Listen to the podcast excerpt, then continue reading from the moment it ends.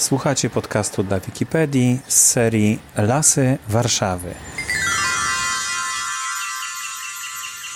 Przed mikrofonem Borys Kozielski, witam serdecznie w audycji na temat lasów miejskich w Warszawie. To jest pierwszy odcinek, bo ten wcześniejszy to był zerowy odcinek, czyli pilotażowy, a dzisiaj już regularny, normalny odcinek, w którym no, będzie dużo wiedzy, mam nadzieję. Zaprosiłem do studia panią Angelikę Gackowską. Dzień dobry. Dzień dobry. Pani jest wicedyrektorem, zastępcą dyrektora Lasów Miejskich w Warszawie. Tak jest, Jest potwierdzam. taka, jest taka instytucja, Jest, tak? tak. No to proszę mi powiedzieć, co to są te lasy miejskie w Warszawie, bo już słyszeliśmy, że jest ich e, dużo, 15% powierzchni. E, Ale no, może zacznijmy od samego początku. Czym jest las w ogóle? Czym się różni las od parku? E, Czy takiego zaniedbanego parku, prawda? No bo to mm, wizualnie może wyglądać podobnie. E, wszyscy kojarzymy las jako zbiór drzew i w zasadzie e, to się takiemu statystycznemu Kowalskiemu kojarzy z lasem. Las to zbiór drzew. Idzie do lasu, czyli tam, gdzie są drzewa. Ale tak naprawdę o lesie możemy mówić wtedy, kiedy mamy do czynienia ze w jednym miejscu to ze wszystkimi składnikami tego lasu. Czyli mamy glebę o charakterze leśnym, która jest nieprzekształcona, niezatruta, ma wszystkie odpowiednie warstwy, e, ma warstwę też humusową, jest bogata w wszystkie mikroorganizmy, w grzyby przede wszystkim. Mamy warstwę mchów, warstwę runa, warstwę podszytu, warstwę podrostu e, i warstwy drzew. Czasami jest to jedna, jedna warstwa, czasami jest to kilka warstw takich bogatych drzewostanach liściastych. Więc jeżeli te wszystkie elementy funkcjonują w jednym miejscu i oczywiście są wzbogacone ptakami, ssakami, owadami, to dopiero wtedy możemy mówić o tym, e, że jesteśmy w lesie. Czyli las bez zwierząt to nie jest las. To nie jest las, to jest jakaś namiastka lasu, to jest, to może być park, to może być skwer, e, ale czasami jest to leśna pustynia, kiedy pod e, kilkoma drzewami jest po prostu wypielęgnowany trawnik. To w zasadzie nie ma nic wspólnego z lasem. Las to po prostu jest, to są wszystkie elementy w jednym miejscu powiązane ze sobą, wspólnie funkcjonujące i wzajemnie oddziałujące na siebie.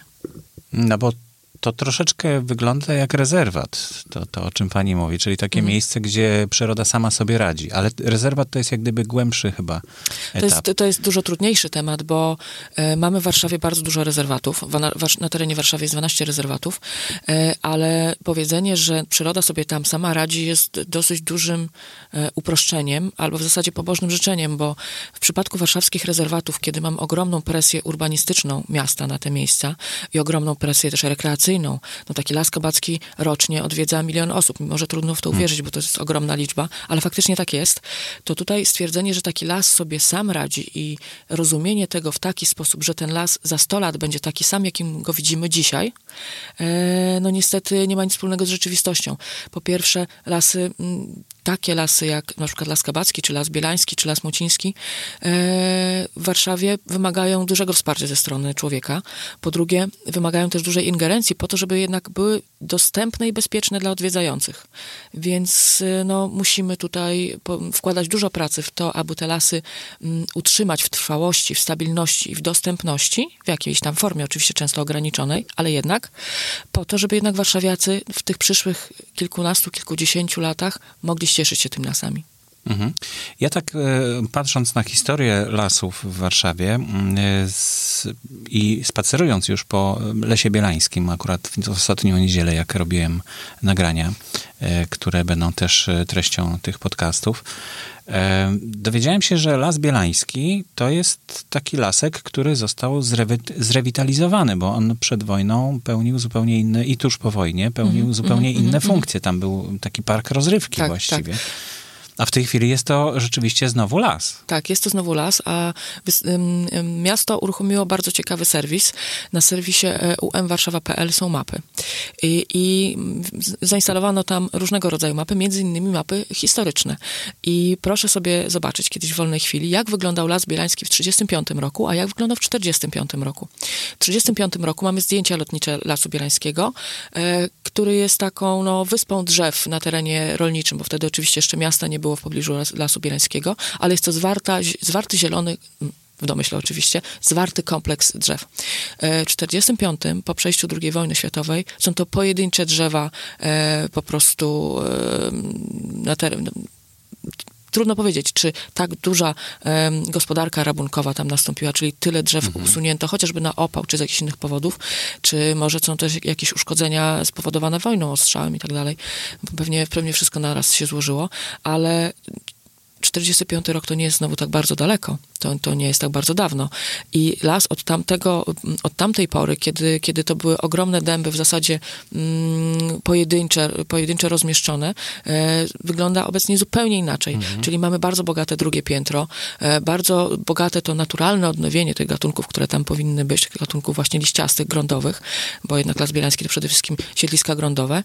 E, i to w zasadzie w dużym stopniu nastąpiło samorzutnie, ale musimy też pamiętać o pracy leśników, które, którzy tam włożyli bardzo dużo e, energii i poświęcenia, chociażby walczyli na przykład z e, kolonią gawronów, która niszczyła część tego lasu. E, Dosyć mocno walczyli z gatunkami e, obcymi, które mają dużo większą mm, łatwość rozmnażania się czy funkcjonowania w naszych warunkach klimatycznych.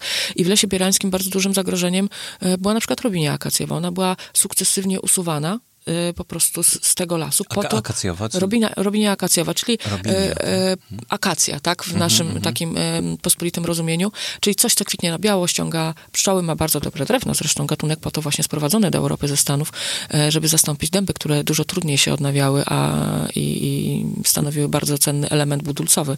Mm, e, więc ta, tą robinię sprowadzono, ale nie przewidziano jednego, że ona po prostu sprowadzona z dużo trudniejszych warunków do warunków europejskich, by nie wypierać nasze gatunki, ponieważ szybciej się rozmnaża i ma mniejsze wymagania e, życiowe, po prostu. I ona w Lesie Bielańskim e, zajmowała bardzo dużo przestrzeni. Jeszcze jest, ale już nie jest tak ekspansywna, jak była wcześniej. Więc e, ten las mm, przeszedł te, dosyć dużą przemianę, ale też wymagał dużej pomocy ze strony człowieka, żeby miał taki wygląd, jaki ma dzisiaj. Mhm. E, Proszę mi powiedzieć, bo ile tego lasu tak naprawdę jest w Warszawie? Bo e, 15% no to jest dużo, to jest jedna szósta Tak. powierzchni Warszawy i tak, e, no ja tego za bardzo nie widzę, chociaż jak się jedzie gdzieś tam na Mhm, granicę, to rzeczywiście, no i te takie zbite kompleksy leśne jak Las Kabacki, e, no to rzeczywiście tam można się zanurzyć w ten las. Tak. E, Tutaj e, w, na Brudnie to taki mały lasek właściwie. E, Z kolei Bielański to też taki mocno rozdeptany e, las przez, przez e, ludzi, którzy biegają z psami na rowerach jeżdżą. Ale tak naprawdę ile tego lasu mamy w Warszawie? samego lasu jako takiego w rozumieniu ewidencyjnym, czyli czegoś, co jest oznaczone w ewidencji gruntów jako las, właśnie mamy troszeczkę ponad 15%. To jest 8300 hektarów, mniej więcej. Mówię mniej więcej, ponieważ cały czas ta sytuacja się zmienia. E, ym, właściciele prywatnych gruntów często jednak uzyskują zgodę na odlesienie swoich gruntów tam, gdzie istnieją miejscowe plany zagospodarowania przestrzennego, które pozwalają na taki proces. Bo są jeszcze lasy prywatne w Warszawie. Oczywiście, tak? tych lasów prywatnych jest e, blisko 3000 hektarów, więc to jest również e, około 30% e, lasów w Warszawie jest w rękach prywatnych. Mm, Pozostałe, pozostałe powiedzmy 20 kilka, 30% to są grunty Skarbu Państwa i reszta to grunty miejskie. Mhm. A właśnie, ale no, to ta powierzchnia, czyli 15% dotyczy, no bo mamy też granice Warszawy Mhm. wytyczone poprzez środek lasu, czyli tak naprawdę niektóre z tych lasów wychodzą poza granice Warszawy. Tak, Tak, e, dobrym przykładem jest Las Bemowski, e, który jest w większości swojej powierzchni położony na terenie gminy, gminy Starbabice, ale jest to grunt we władaniu miasta stołecznego Warszawy i tym samym jest administrowany przez Lasy Miejskie Warszawa. Mhm. No i też, też jest to granica Kampinoskiego Parku Narodowego, Tak. który przecież jest takim ogromnym. Tak, Las Bemowo jest y, w ramach e, otuliny Kampinoskiego Parku Narodowego i jest w zasadzie takim łącznikiem pomiędzy, stanowi taki, taki pośrednik między Doliną Wisły, Las Młociński, Las Nowa Warszawa, później mamy Las Bemowo i Campinos. Jest to element korytarza migracyjnego zwierząt i skutki, e, czy istnienie tego korytarza jest e, bardzo dobrze widoczne e, w postaci ilości wypadków na ulicy Wójcickiego i ulicy Pułkowej, właśnie z udziałem łosi często. To widać, że po prostu te zwierzęta tamtędy migrują. No jeszcze szczegółowo o każdym z tych lasów em, nagramy audycję. Dzisiaj Mhm. tak ogólnie o wszystkich lasach e, w Warszawie. Proszę mi powiedzieć, od, em, no, od wojny to należy rozumieć, że te tereny leśne się rozwijają w mieście. Tak. e, Po II wojnie światowej zalesiono około 15 tysięcy hektarów w samej Warszawie i w okolicach Warszawy. E, e, Założono, że Warszawa powinna być otoczona leśnym pierścieniem. I właśnie część gruntów, która straciła swoich właścicieli, czy, czy która została upaństwowiona, właśnie w okolicach Warszawy i w same, na powiedzmy obrzeżach samej Warszawy, została wtedy zalesiona. I te wszystkie lasy, które widzimy na terenie Wawra, Wesołej, Rembertowa, Białołęki, czyli przede wszystkim ta północno-wschodnia część Warszawy, została wtedy zalesiona to były, czego efektem jest obecny y, drzewostan, e, czyli drzewostan sosnowy w wieku 70-80 lat, czasami 60 kilku, e, często wymagający jednak przebudowy, bo te zalesienia na gruntach porolnych no, są bardzo trudne do wykonania z takiego prostego powodu, że y, chemizm gleby rolniczej jest zupełnie, in, zupełnie inny niż leśnej. Taka gleba zawiera bakterie, e, gleba, gleba o pochodzeniu rolniczym, zawiera bakterie, zawiera powierzchnię płużną, czyli ma zupełnie inną strukturę niż gleba mhm. leśna. Nie zawiera grzybów mikoryzowych, które są w zasadzie konieczne do długotrwałego życia drzew e, w lesie mm, i w glebie leśnej występują. E, ma zupełnie inne pH i po prostu tutaj e, taki las, który jest wprowadzany jako pierwsze pokolenie lasu na gruncie porolnym, jest po prostu narażony na różnego rodzaju uszkodzenia i nie jest tak bardzo odporny jak taki las, który już jest któreś z kolei pokolenie na, w danym miejscu. Więc faktycznie te tereny wymagają dosyć pilnej uwagi i dosyć pilnej też przebudowy, bo często pojawiają się luki, wchodzą właśnie tam różnego rodzaju gatunki obce. Na Białęce dużym problemem jest czeremcha amerykańska, która po prostu wypiera nasze, wypiera nasze gatunki nie pozwala im się rozwijać i jest dosyć trudna w zwalczeniu. Więc y, faktycznie no, to, że ten las powstał po II wojnie światowej, to jest mm, bardzo dobra sprawa, bo faktycznie no, mamy tego lasu w Warszawie w bezpośredniej, bezpośredniej mhm. bliskości Warszawy bardzo dużo, co też jest, ma duże znaczenie rekreacyjne i przede wszystkim co? Dba o mikroklimat, bo mikroklimat miasta praktycznie bezpośrednio zależy od ilości tych terenów zieleni wewnątrz miasta i w bezpośrednim mhm. sąsiedztwie. No to jest duża powierzchnia, to chyba ma wpływ rzeczywiście. Tak, ma ogromny wpływ, mhm. ale jednak wymaga, wymaga pomocy, wymaga, mm, wymaga wsparcia i przebudowy bo oczywiście e, natura sama by sobie poradziła z tym e, problemem, tylko że pytanie w jakim czasie? Czy my mamy te 100 czy 200 lat na to, żeby przeczekać, aż powstaną tam takie zbiorowiska, które są już zbliżone do naturalnych. Wydaje mi się, że no, warszawiacy no, nie mają tyle czasu i dlatego po prostu wchodzimy i wspomagamy w tamtych miejscach e, przebudowę, czyli wymianę pokoleń, czy wymianę gatunków na tych, które powinny w danych miejscach być. tak to w dużym skrócie można opisać. A jeżeli chodzi jeszcze o to, ile mamy lasu w Warszawie, to tak, mamy 15%, ale musimy zawsze patrzeć w szerszym kontekście, czyli e, las stanowi tylko wycinek terenów zieleni, e, które są w Warszawie, bo w Warszawie wszystkie tereny, tereny mm, zielone, czyli nieużytki, skwery, parki, wody, której mamy bardzo dużo, stanowią blisko 42% powierzchni miasta, czyli to jest prawie połowa powierzchni mhm, miasta, mhm. pokryta różnego rodzaju e, terenami zielonymi, aktywnymi biologicznie tak naprawdę. I lasy są często kluczowymi e, elementami tych, tych e, korytarzy ekologicznych, tych sieci, sieci powiązań e, przyrodniczych, czyli miasto jest tak naprawdę otoczone czy pokryte siecią różnego rodzaju obszarów, które są aktywne przyrodniczo w mniejszym lub większym stopniu.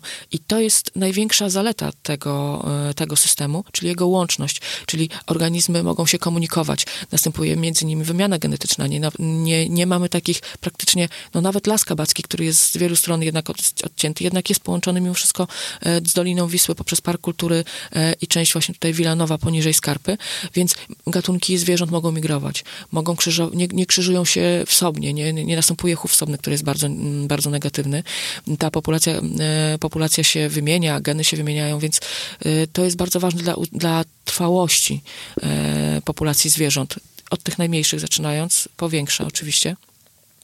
Więc ta sieć powiązań przyrodniczych jest bardzo ważna i w zasadzie najważniejszym, e, najważniejszą pracą Biura Architektury w tym momencie jest utrzymanie łączności tej sieci, czyli takie sterowanie rozwojem miasta, no bo miasto musi się rozwijać. Mhm. Tu, tu, tu nie ma w ogóle nad czym dyskutować, ale możemy pokierować tym rozwojem w taki sposób, aby tej sieci nie poprzerywać i wiadomo, gdzie są kluczowe, tak, te miejsca tej sieci, bo rozumiem, miasto, no wiadomo, że się mhm. będzie rozwijać. Od mhm. lat 90. to już w ogóle tak chyba bardzo agresywnie się rozwija. Tak. E, wszędzie, gdzie się da, to budowane są e, domy mieszkalne i, i jakieś osiedla duże. Mhm. E, I takie mam wrażenie, że, że ten las e, ciężko mu się obronić. Tak, zwłaszcza tym lasom prywatnym ciężko się obronić wtedy, kiedy powstają miejscowe plany zagospodarowania przestrzennego, które jednak pozwalają za budowę m, takich gruntów leśnych. E, te miejscowe... Właśnie, proszę mi powiedzieć, mhm. na ile właściciel lasu jest właścicielem lasu, to znaczy na mhm. ile on mhm. może decydować o tym, co w tym lesie mhm. będzie. Czy może tam go wykarczować właśnie i zbudować sobie osiedle jakieś? To, co można robić w lesie, bardzo szczegółowo opisuje ustawa o lasach. I ustawa o lasach jest takim podstawowym aktem prawnym dla nas, leśników, bo ona reguluje y, to, co my możemy robić bardzo precyzyjnie, ale również reguluje, co właściciele prywatnych lasów mogą robić w swoim lesie. Y, I w zasadzie taki właściciel prywatnego lasu, o ile oczywiście nie powstanie miejscowy plan, który pozwala na zmianę przeznaczenia tego gruntu na cele nieleśne, y, nie może w zasadzie robić nic. Poza tym, aby utrzymywać ten las w dobrej kondycji.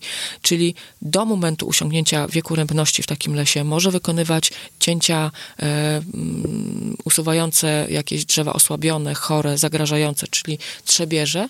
Po osiągnięciu wieku rębności może wykonać zrąb na swojej działce, ale ma obowiązek ponownego wprowadzenia roślinności leśnej na ten teren, czyli musi to odnowić.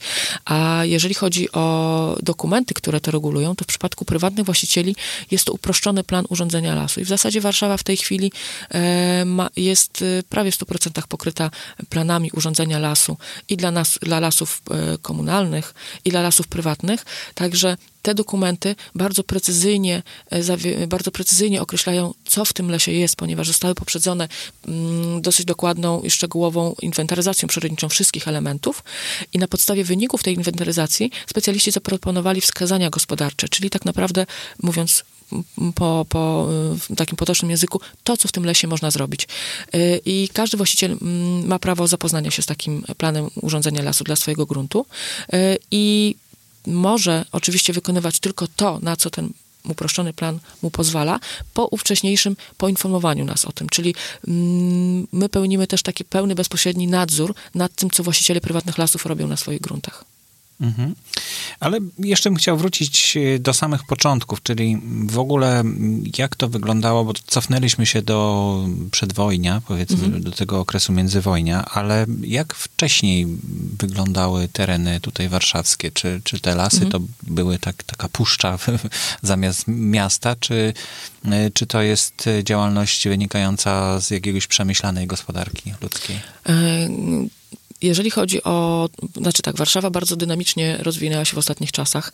E, wcześniej była przede wszystkim otoczona terenami rolniczymi. Tutaj no, okolice Warszawy są dosyć, e, mają dosyć żyzne grunty, więc tutaj rolnictwo od, od dawna funkcjonowało bardzo sprawnie, więc tych lasów po prostu nie było tak bardzo dużo, e, stosunkowo oczywiście w okolicach Warszawy. A te, które były w okolicach Warszawy, pełniły najczęściej funkcję rezerwuaru drewna. Po prostu. I do dzisiaj zmagamy się z konsekwencjami tego stanu, ponieważ na przykład taki las kabacki e, był częścią, częścią dobru, dóbr branickich, należał do dóbr wilanowskich, e, las Sobieskiego również na przykład. E, te lasy były rezerwuarem drewna opałowego i budulcowego, w związku z tym po prostu sadzono tam sosnę od dłuższego czasu. Dlaczego Bo jest, jest wygodna, tak? Po, po prostu jest mhm. wygodna. Oczywiście jest to, jest to taki bardzo fajny gatunek do tych celów, ale jest to gatunek niezgodny z istniejącymi siedliskami w tym miejscu. I teraz sytuacja w Lesie Kabackim, który został, e, został rezerwatem, e, został powołany rezerwatem w 80 roku i gdzie tak naprawdę tą gospodarkę leśną, taką schematyczną i dosyć sztuczną zaprzestano już w zasadzie w czasach powojennych. E, sytuacja tego Lasu Kabackiego wygląda w ten sposób, że mamy e, sosny, które osiągają 100, 120 lat, 140 lat i w zasadzie zbliżyły się do do fizjologicznej starości e, i zaczynają masowo umierać. Mhm. A pod spodem mamy e, odnowienie naturalnych gatunków e, liściastych, które są zgodne z siedliskiem grądowym, które przeważa w tym lesie, ale skład gatunkowy tego, tych, tych odnowień też nie jest taki, jak powinien być w naturalnym lesie, czyli przeważa tam grab po prostu pod tym grabem już jest na tyle ciemno, że w zasadzie trudno jest się odnawiać mhm. w taki dynamiczny sposób takim gatunkom jak dąb, lipa, klony.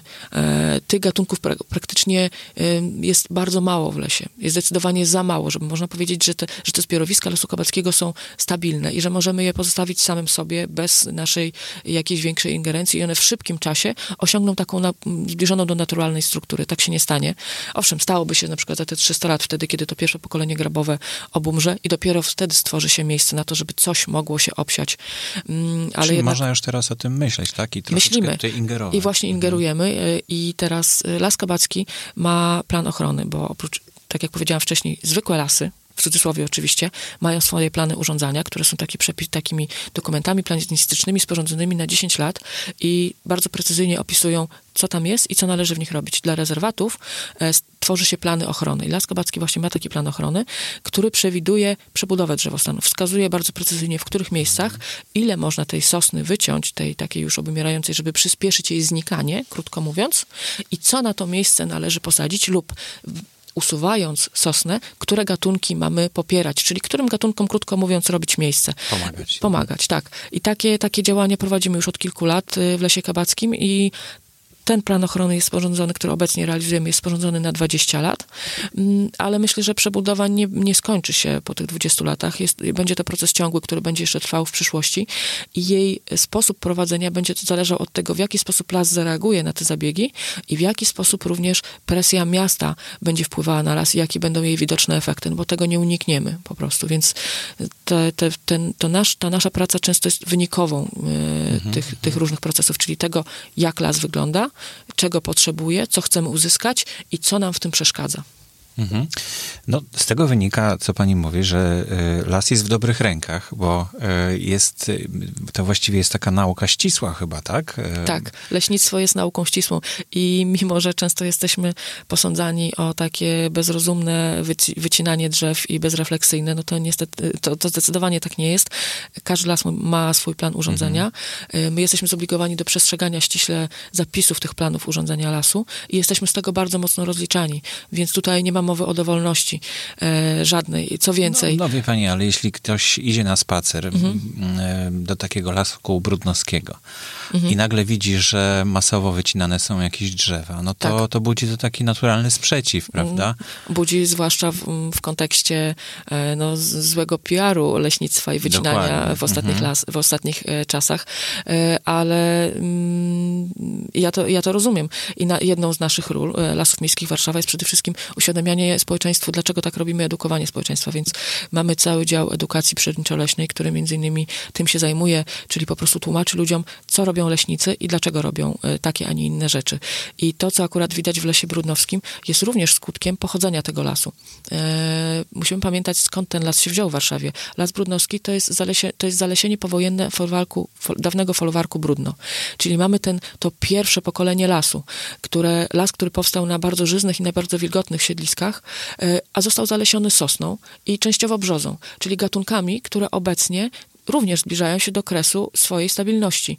I teraz y, podejmując decyzję o tym, co będziemy robili w tym lesie brudnowskim, y, ta decyzja oczywiście została podjęta na etapie opracowywania planu urządzenia, podejmując tę decyzję wspólnie z urządzeniowcami, czyli z tymi naukowcami, którzy taką dokumentację tworzą, mieliśmy w zasadzie dwie rzeczy do wyboru. Poczekać, aż to wszystko się samo rozpadnie, i później no, coś tam na tym, na tym wyrośnie, mieć tak, takie pole do obserwacji, taką mini Puszczę Białowieską w naszym, w naszym sąsiedztwie, czy może jednak te procesy, wiedząc, że one już się rozpoczynają, wyprzedzić je. Mhm. I to właśnie robimy teraz w Lesie Brudnowskim, czyli um, wycinamy te miejsca, gdzie drzewostan składał się przede wszystkim z brzozy, z sosny, które już y, obumierały, albo były na początku fazy, albo po prostu obumierały już rozpadały się.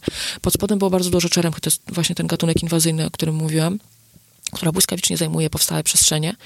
Więc my w, w tych miejscach e, zastosowaliśmy rębnię trze, trzecią e, B, czyli wycinamy te, te, te miejsca i wprowadzamy tam sztucznie, czyli sadzimy gatunki, które już powinny być w tym miejscu docelowo, czyli gatunki liściaste. W lesie e, brudnowskim będzie cały szereg gatunków liściastych, dęby, klony, lipy, wiązy, olsza również będzie podsadzona e, i cały szereg gatunków bioconetycznych, tak, żeby jednak jeszcze bardziej wzbogacić e, to zbiorowisko. A jakoś można się w to włączyć i na przykład, nie wiem, wziąć łopatę i wykopać dołek Można, można w, się włączyć, wziąć łopatę i wyko, wykopać dołek i posadzić drzewo, ale dopiero wtedy, kiedy my będziemy sadzili. Będziemy sadzili jesienią e, te, te, te, te miejsca, które zostały wycięte. Roku, tak? tak, w tym mhm. roku będą, e, będą sadzone i wtedy będzie można się włączyć i właśnie w ramach akcji e, takiego wspólnego sadzenia zapraszamy tutaj mieszkańców do współpracy, bo faktycznie ta powierzchnia, która została tam wycięta jest dosyć spora. Jest to 2 hektary 30 arów. Oczywiście mówię tutaj spora w kontekście warszawskim, w kontekście wielkości tego lasu, ale musimy pamiętać, do czego to prowadzi. To prowadzi po prostu w przyszłości do uzyskania wielopokoleniowego, wielogatunkowego, stabilnego drzewostanu, bo każdy drzewostan powinien być zbliżony do społeczeństwa ludzkiego. W społeczeństwie, żeby można powiedzieć, że jest stabilne, um, powinny być wszystkie grupy wiekowe, czyli małe dzieci, młodzież, dorośli mhm. i, i, stare osoby. I w lesie też tak powinno Przekrój być. Tak, powinien, tak? Tak, mhm. powin, tak powinno to wyglądać. Ale no i też społeczny. I społeczny. A w Lesie Brudnowskim mamy sytuację taką, jak w, domie, w Domu Starców. Mamy o, w zasadzie, przyrównując to do ludzkiego wymiaru, mamy grupę e, 60-70-latków, i z których część z nich no, już ma poważne choroby. Więc y, tak, opis, tak obrazowo można opisać Las Brudnowski. Y, więc no, możemy czekać oczywiście, mhm. aż y, ci wszyscy ludzie umrą i na to puste miejsce wejdą nowi ludzie, ale wydaje mi się, że no, byłoby to nierozsądne, wiedząc, że taki proces nastąpi, powinniśmy coś z tym zrobić wcześniej. Właśnie, właśnie to robimy. Czyli imigracja tutaj nastąpi, ale planowa. Trochę tak, ale planowa. E... Więc następ, mhm. następnym etapem, wtedy po, po teraz wycięliśmy te gniazda, one zostaną odnowione. Po osiągnięciu już takiej, mm, powiedzmy, dwóch, trzech metrów wysokości odnowień na tym terenie, zabierzemy się, mówiąc kolokwialnie, za pozostałą część drzewostanu i tam również będziemy usuwać ten mhm. drzewostan stopniowo yy, i wprowadzać sztucznie lub popierać odnowienia naturalne, jeżeli w danym miejscu będą.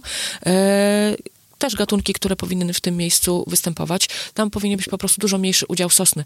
Obecnie ta, ta firanka, czyli ta, ta część drzewostanu, która zostaje, pełni funkcję osłonową dla tych gatunków, dla tych drzewek, które będą posadzone, bo jednak takim małym drzewkom trudno byłoby wyrosnąć y, na zupełnie gołej przestrzeni, bo to, to wtedy nie ma tego leśnego mikroklimatu, jest zupełnie inna wilgotność, zupełnie inne nasłonecznienie i po prostu no, bez osłony trudno takim małym drzewkom y, byłoby po prostu utrzymać się w takim zbiorowisku, więc to, co zostało, jest osłoną wtedy, kiedy już przestanie pełnić swoją rolę, mhm. będzie systematycznie usuwane i na to, na to miejsce będziemy wprowadzali e, nowe, nowe mm, drzewka, czyli uzyskamy taką mozaikowatą strukturę lasu, e, kępy różnych gatunków w różnym wieku.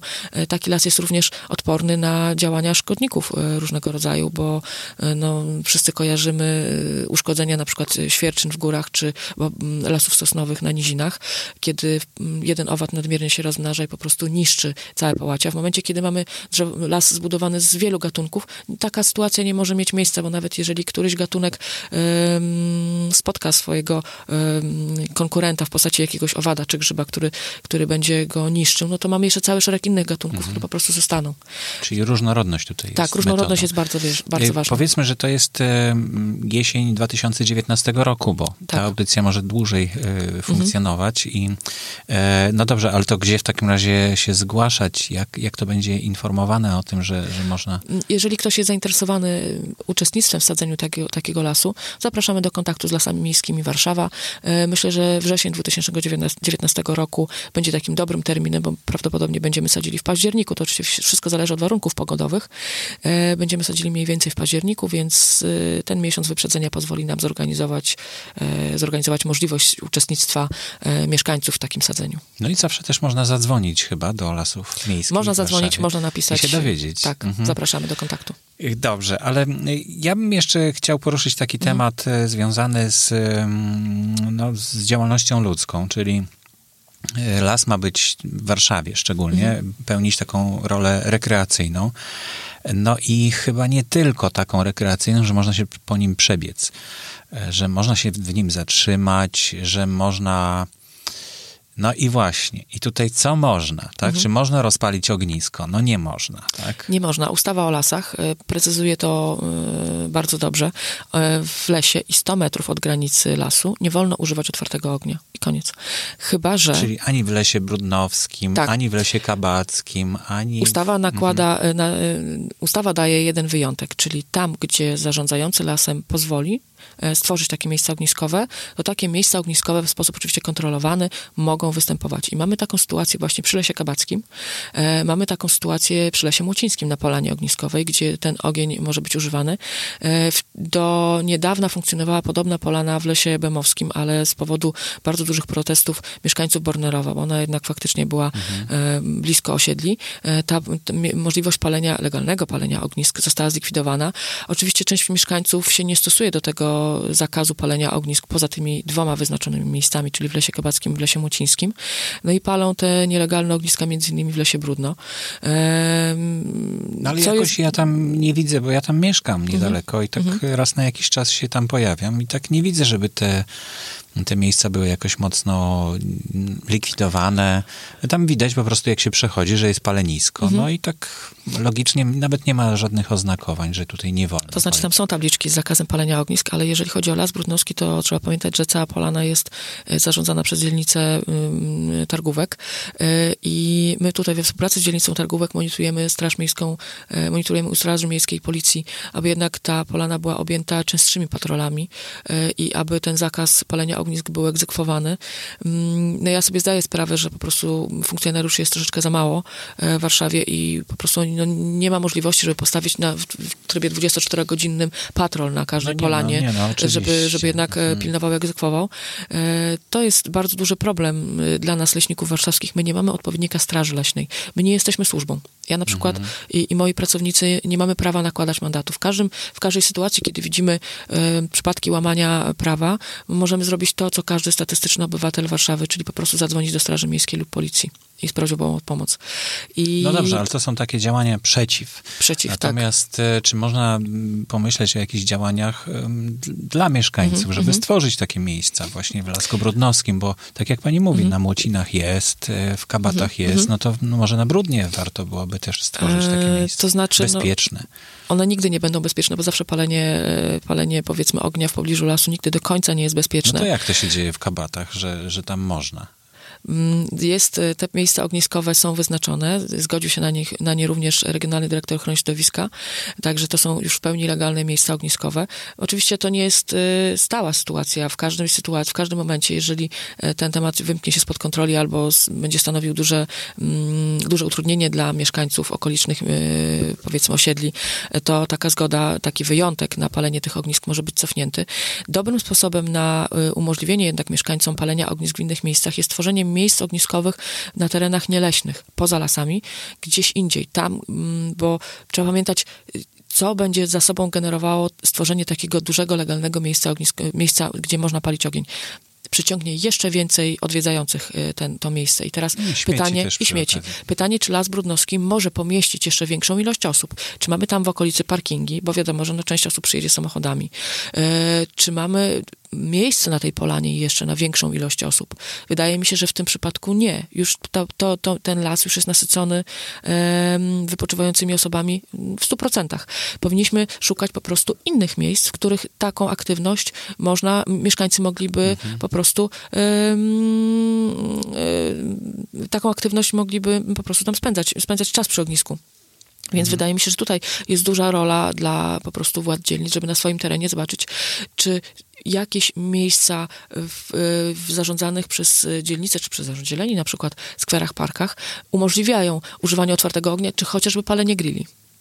Mhm. Bo musimy też patrzeć właśnie pod takim kątem, żeby ludzie, którzy chcą w taki spędzać czas, w taki sposób spędzać czas, po prostu yy, rozmieścić w innych mhm. lokalizacjach również, nie tylko w tych lasach bo to no, no, tak naprawdę no, nie możemy oczekiwać, że trzy miejsca czy dwa miejsca e, na terenie Warszawy y, zaspokoją potrzeby w 100%. No nie zaspokoją.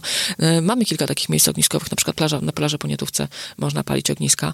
Mm, są próby stworzenia miejsca ogniskowego e, na plaży w Lesie Młocińskim, przy Lesie Młocińskim, chociaż tutaj jest problem, zresztą to jest zwycięski pro, projekt z budżetu partycypacyjnego na 2018 rok bodajże, chociaż jest tutaj problem realizacyjny ponieważ no, Dolina Wisły jest obszarem Natura 2000 i występuje tam szereg gatunków, które są chronione.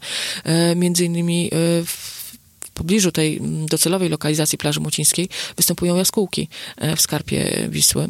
I, I tutaj, no, nie wiem, czy uda się faktycznie zrobić tam miejsce ogniskowe, aczkolwiek byłoby to tak z punktu widzenia rekreacji, gdybyśmy nie, nie widzieli tej przyrody obok siebie, to byłoby to bardzo dobre miejsce dla mieszkańców Warszawy do właśnie takich, takiego spędzania czasu. Mm, nie wiem, na, na, w jaki sposób ten projekt się zakończy. Trudno mi powiedzieć, ponieważ no, to nie nasza jednostka to realizuje. Y, Także, także wydaje mi się, że na terenie Warszawy można by było rozejrzeć się za innymi miejscami, mhm. gdzie można by było jednak te ogniska palić, czy, czy po prostu rozpalać grille. No dobrze, ale to ja bym potrzebował jeszcze takiego mhm. poparcia troszeczkę. Mhm. Dlaczego nie? Mhm. Bo rozumiem, że są przepisy, że mhm. trudno je, trudno tam załatwić, prawda, mhm. że zgodę mhm. czy opiekę nad takim mhm. miejscem. Mm, no i oczywiste jest to, że jeśli pali się ogień, no to można zapruszyć i może mhm. powstać pożar po prostu z tego. No ale jaki jest jeszcze inny powód? Czy są jakieś inne powody, które, no nie wiem, niszczą na przykład, nie wiem, jakieś zwierzęta, przestają tam funkcjonować? Czy, to znaczy tak, ogniska, jak to wpływa na ogniska, ogni, to znaczy tak, tak bezpośrednio na las, oczywiście o ile ten las się nie spali, samo ognisko palące się w pobliżu lasu e, wpływa no, w taki sposób, że zazwyczaj z tego lasu bierze się materiał palny. E, ludzie biegają, e, szukają tego opału po całym lesie e, i po prostu niszczą drzewa, łamią drzewa, e, ale musimy też patrzeć w szerszym kontekście. Ognisko zawsze produkuje dym. Te laski nasze, warszawskie, są bardzo małe, e, więc zadymiona jest cała okolica. No to w przy, przy paleniu widać. właśnie takim, takim mokrym drewnem.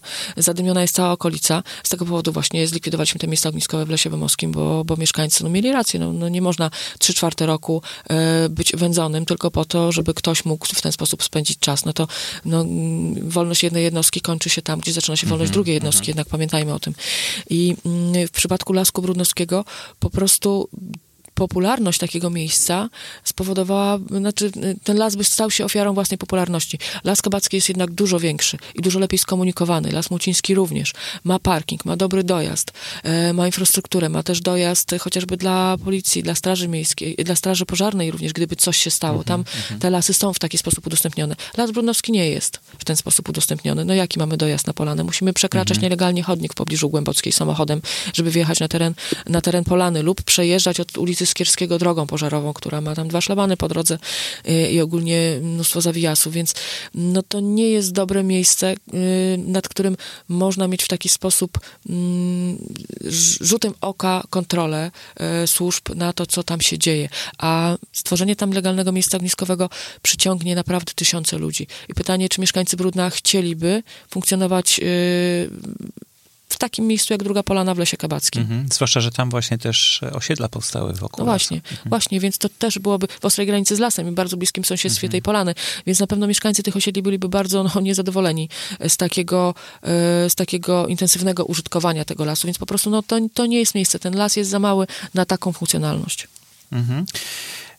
No to myślę, że to wszystko, wszyscy, do, do, każdego to dociera, tak? Mhm. Że, że, że to... Prawie do każdego, bo jednak w Lesie Brudnowskim często te nielegalne ogniska płoną i, i, i, staramy się temu przeciwdziałać, ale tak jak powiedziałam wcześniej, no, z takich względów e, formalnych mamy, mamy, to, mamy dosyć dużą trudność w egzekwowaniu e, tego zakazu. Liczymy cały czas po prostu na też na poprawę świadomości ludzi, bo las, e, owszem, jest udostępniony dla, dla mieszkańców, ale to nie znaczy, że można bezkarnie w każdej formie z niego mhm. korzystać, bo jednak no, powinniśmy coś po sobie zostawić następnym pokoleniom y, i nie traktować y, tego lasu w taki zupełnie konsumpcyjny sposób, bo to jednak no, my jesteśmy gośćmi w lesie, a nie odwrotnie.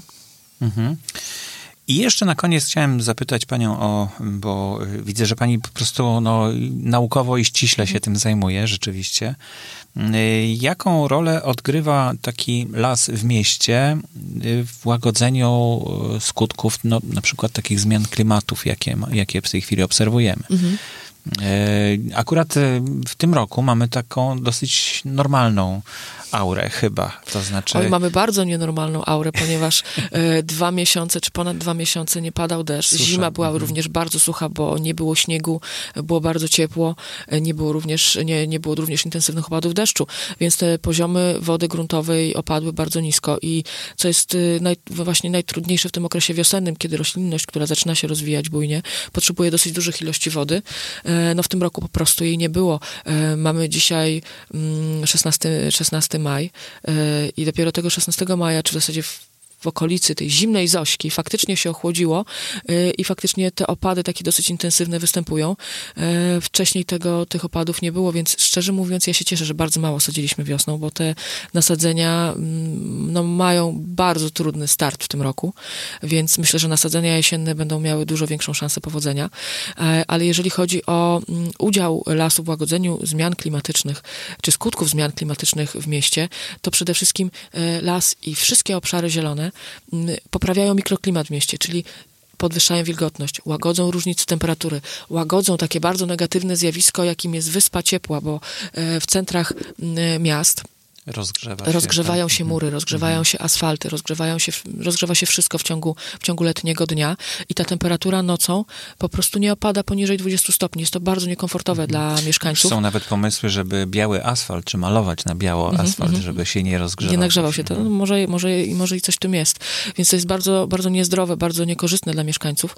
E, jednak, a jednak tam, gdzie występują duże obszary zielone, czyli tam, gdzie są trawniki, gdzie są drzewa ocieniające powierzchnię asfaltu czy, czy ściany budynków, e, mamy jednak do czynienia z no, nie, nie, nie, nie nagrzewaniem się tak tych materiałów, czyli jednak ta temperatura troszeczkę jest niższa i korzystniejsza, wilgotność też jest wyższa. E, drugim takim elementem bardzo ważnym jest zapobieganie nawalnym takim e, skutkom nawalnych ulew, nawalnych deszczów, bo pamiętajmy, że coraz częściej mamy do czynienia z takimi ogromnymi, intensywnymi ulewami latem i tak woda gdzieś musi spłynąć.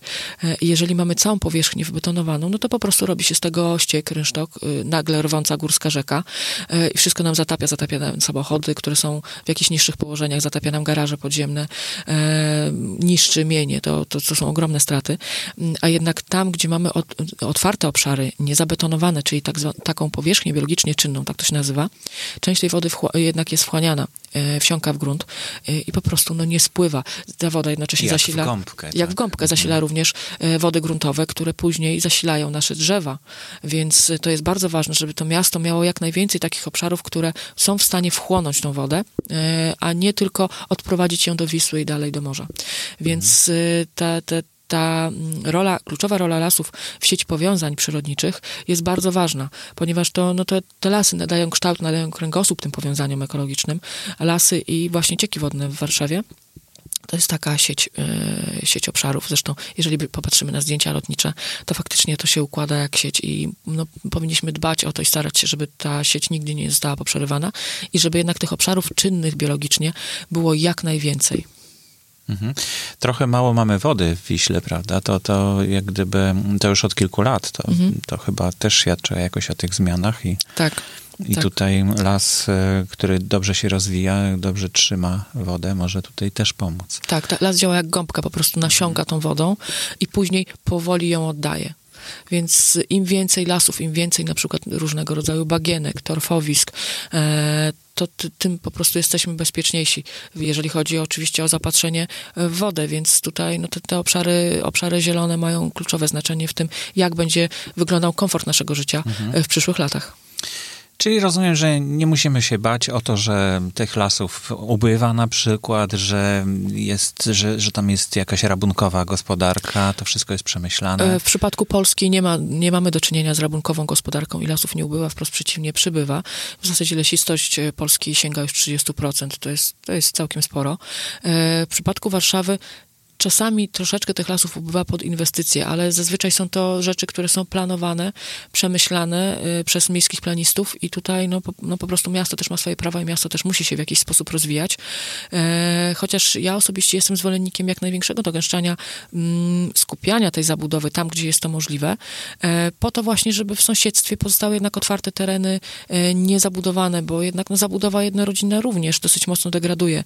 Taka rozlewająca się zabudowa jednorodzinna na degraduje, degraduje te obszary zielone, a i dodatkowo powoduje korki. Co tu dużo mówiąc, no z przedmieść trzeba jakoś do tego centrum, tu gdzie jest praca, po prostu dojechać. Komunikacja miejska w Warszawie jest świetna. E, Jest naprawdę bardzo dobra, ale w obrębie granic miasta. Poza miastem, no, autobusy, tramwaje nie kursują co 5 minut, tak jak ma to miejsce w centrum, więc e, siłą rzeczy mieszkańcy no, muszą, muszą korzystać z innych źródeł transportu. No i nie łudźmy się, że ktoś, kto ma 20 czy 15 czy 20 kilometrów do pracy, ponieważ wyprowadził się do przedmieścia, pracuje jednak w rejonie centrum, przesiądzie się na rower. Nie ma takiej możliwości. Więc, e, więc to rozlewanie się miasta później no, powoduje chociażby smog, który, który, który jest naszym dużym problemem. E, Po prostu no, no, ci mieszkańcy muszą w jakiś sposób dojechać e, do pracy i, i tego, tego nie unikniemy, więc e, no, nie sprzeciwiajmy się dogęszczaniu czasami zabudowy wewnątrz miasta, bo to po prostu powoduje mniejsze korki i mniejszy dyskomfort, mniejsze, mniejsze obciążenie smogiem.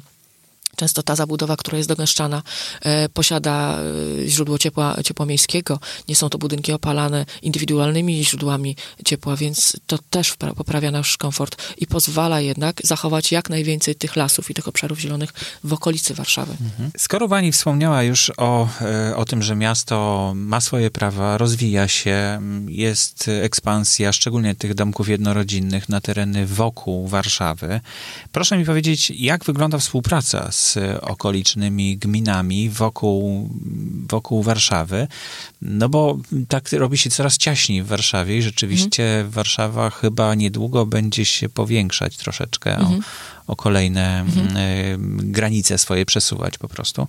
No ale jak wygląda ta gospodarka leśna, czy, czy takich mhm. terenów zielonych właśnie w okolicach Warszawy? Bo w Warszawie, rozumiem, mhm. mamy mhm. jedną instytucję, czy kilka, które dbają o to i współpracują, natomiast y, no tak bym się troszkę bał, prawda, jeśli mhm. chodzi o y, Zielonkę, o mhm. Wawer, czy tamte mhm. rejony, że, że tam troszeczkę mniej się o tym myśli i, mhm. i nie tak kompleksowo jak w mhm. Warszawie.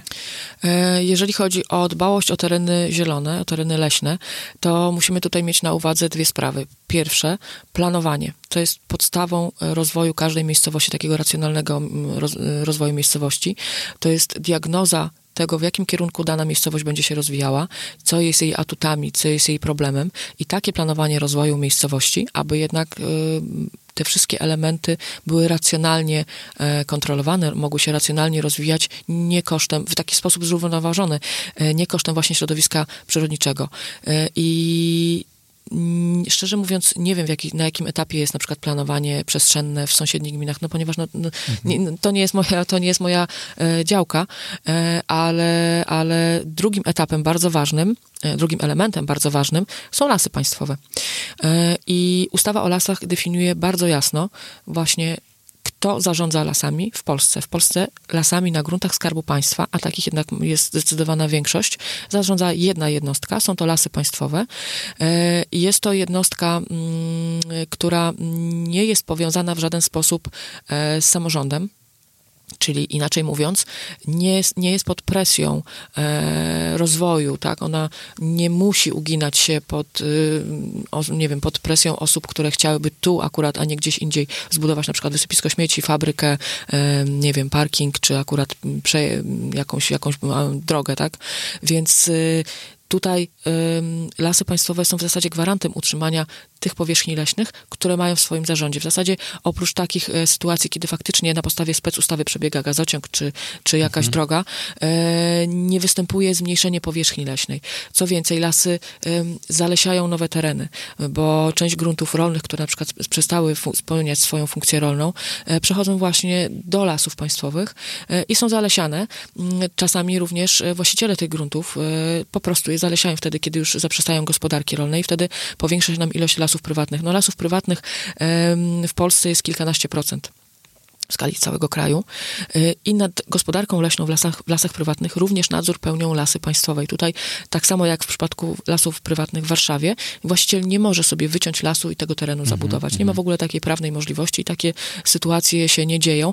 No chyba, że gdzieś faktycznie powstaje miejscowy plan zagospodarowania przestrzennego, który pozwala na taką zmianę przeznaczenia, ale tutaj na zmianę przeznaczenia, tak samo jak w przypadku Warszawy, musi wyrazić zgodę marszałek, czyli ta decyzja o zmianie przeznaczenia gruntu z leśnego na jakieś inne inne cele, no jest poparta, poparta bardzo głęboką analizą mm-hmm, i mm-hmm. faktyczną, i prawną.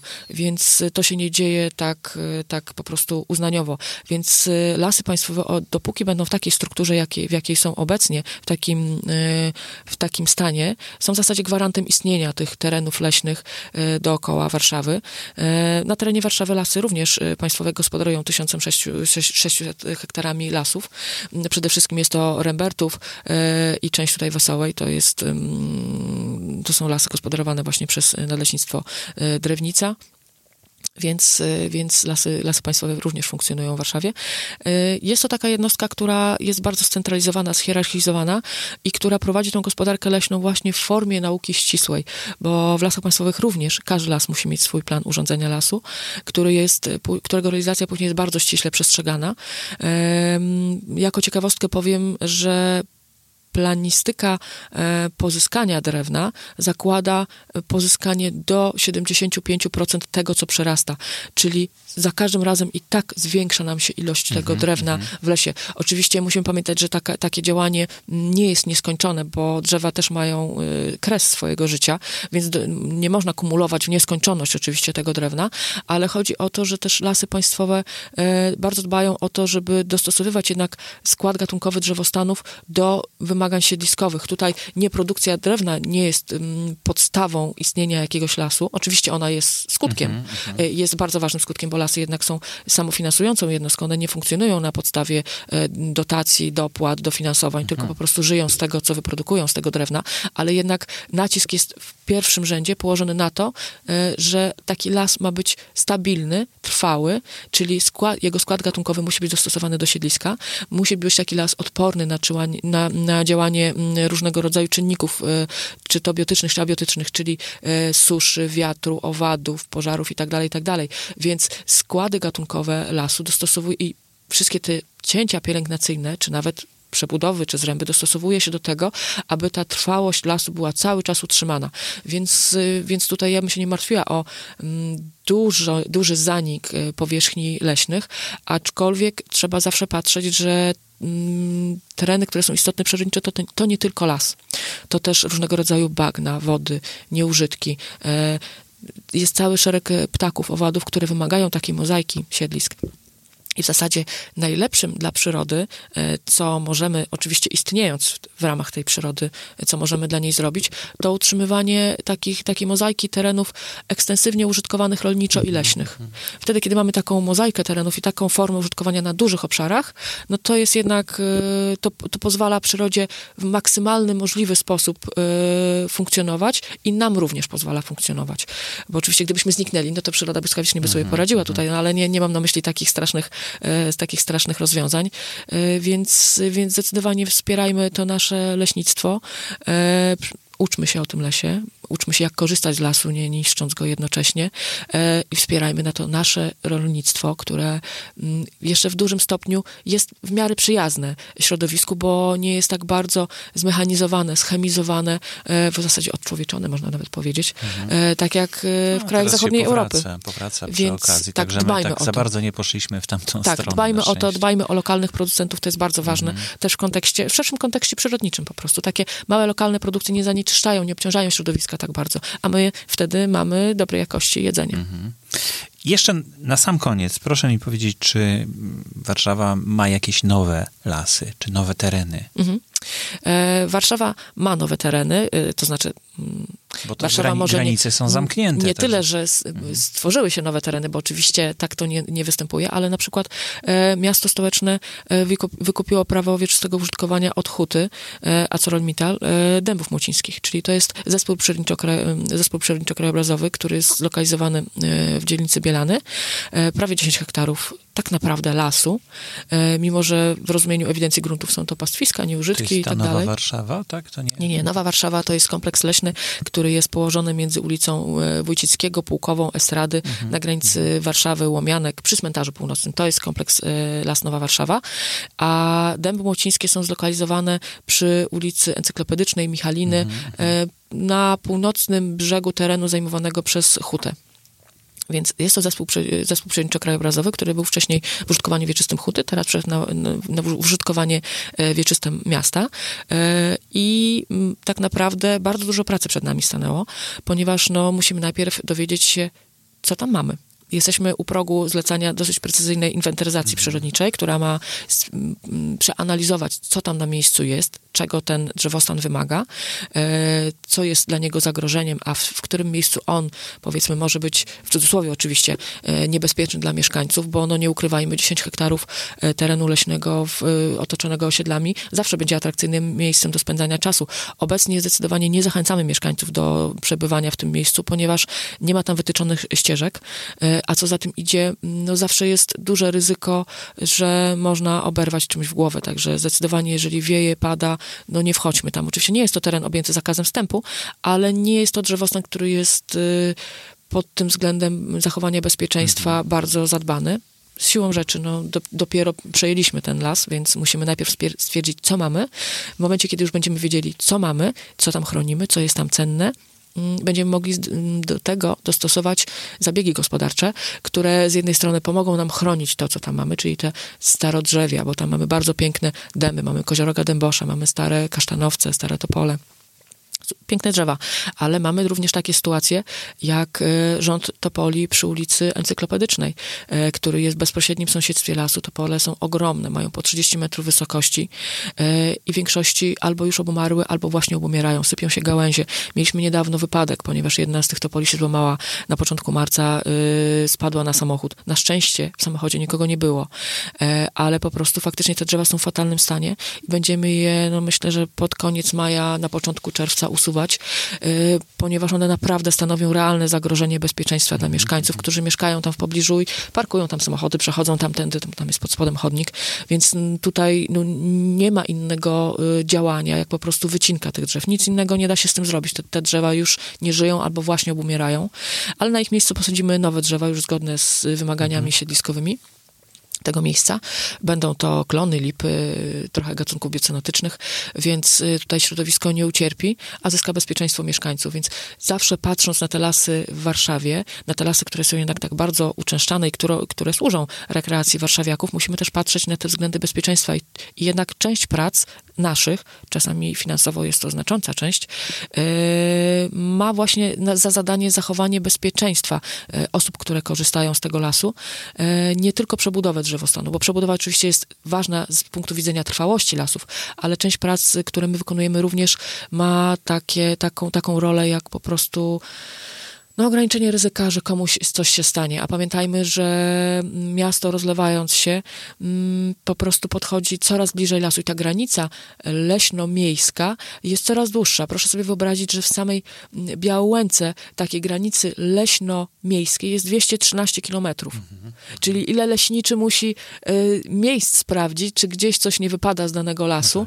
no y, bo no, komuś na posesję na przykład, tak? To, to jest realny problem, bardzo duży, bardzo duży problem finansowy, bo to są bardzo trudne trudne cięcia i kosztowne. Więc to też jest y, gro naszej pracy, y, której na przykład leśnicy pracujący poza Warszawą na co dzień nie wykonują, bo nie muszą, tak? No tak.